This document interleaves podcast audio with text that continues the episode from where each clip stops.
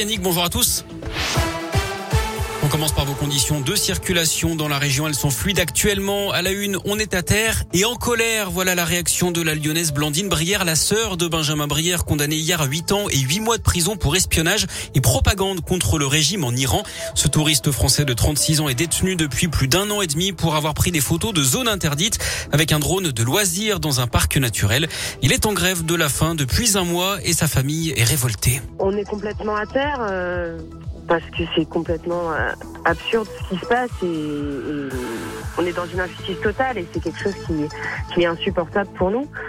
On est aussi en colère parce que bah parce qu'on se rend compte qu'on est mêlé à des, des, jeux qu'on ne maîtrise pas et qui nous dépassent complètement et qu'on a un long chemin à faire avant de sortir Benjamin Bas. C'est clair et c'est lisible. Benjamin sert de, de moyen de pression. Euh, Le gouvernement français a jugé hier inacceptable la décision de la justice iranienne. Benjamin Brière va faire appel. Une pétition de soutien sur change.org rassemble plus de 53 000 signatures. Verdict attendu ce matin dans le procès euh, devant les assises de l'allié de trois hommes poursuivis après la mort d'un jeune étudiant dans le parc des Sources à Vichy fin 2018. L'origine des violences a nourri le débat. D'après les premiers éléments, l'étudiant et deux de ses amis sortaient d'un bar et rentraient chez eux lorsqu'ils avaient traversé une rue où une voiture avait failli les renverser.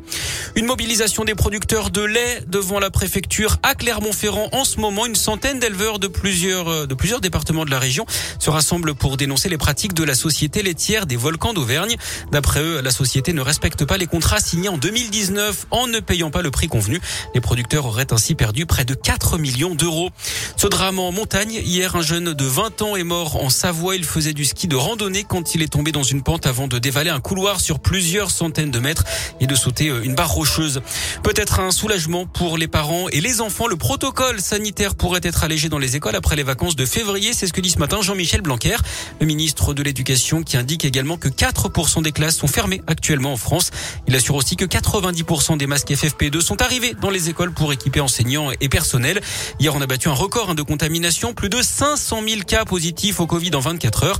Autre record dans les hôpitaux avec plus de 30 000 malades hospitalisés, du jamais vu depuis le mois d'avril, avec près de 4 000 nouveaux patients en 24 heures. Mais le chiffre des patients en soins critiques, lui, baisse légèrement.